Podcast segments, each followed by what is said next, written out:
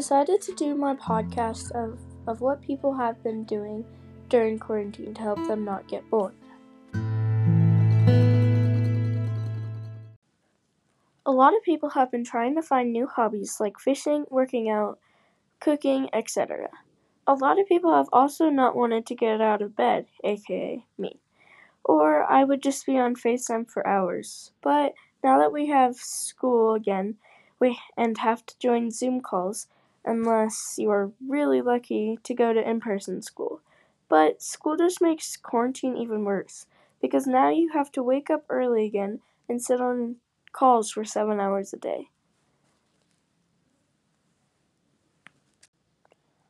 Also, a lot of kids have been getting quarantined over the past week, and that means they're going to be on a Zoom call for 7 hours a day, 4 days a week for 2 weeks.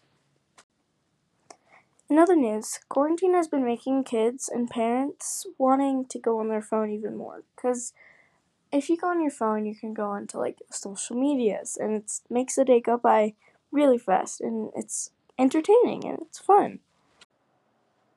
Hi, today I am here with one of my friends, and I'm interviewing her about what she has been doing over quarantine.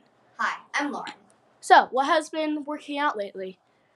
Um, I would say probably my hobbies, which is like cooking, cleaning, organization, stuff like that. Yeah, so what has not been working out? I would probably say being bored. Yeah, I think that's a major thing because then everybody's just forced to go onto their phone or do chores that nobody wants to do. Yeah, a phone is a major backside. Yeah, I would agree. So, what has been the best hobby so far? I'd probably say cooking because I made a homemade pizza with no recipe and a secret ingredient. That's good. What has been the least successful? I'd probably say cleaning because I don't like cleaning. Yeah, neither do I. Well, say, thank you so much for your time. Thank you for interviewing me. Of course.